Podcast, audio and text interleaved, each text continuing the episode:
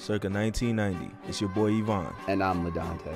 We are the founders and managing partners of New Age Capital, an early stage venture capital firm investing in dope tech startups founded and led by black and Latino entrepreneurs. We've known each other for mm, 10 years now, and over the last decade, we've made it through college, we turned up, we traveled, survived corporate America, and started a couple companies together, ultimately leading us to where we are today.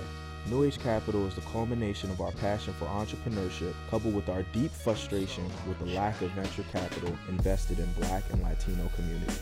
Also, there was really no venture brand out there that connected with us on a cultural and interpersonal level, so we decided to create something dope that was authentic to our lifestyles. Little did we know,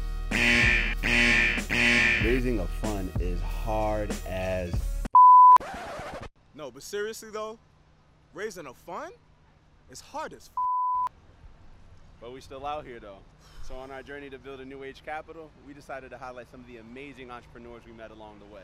This is chopping it up.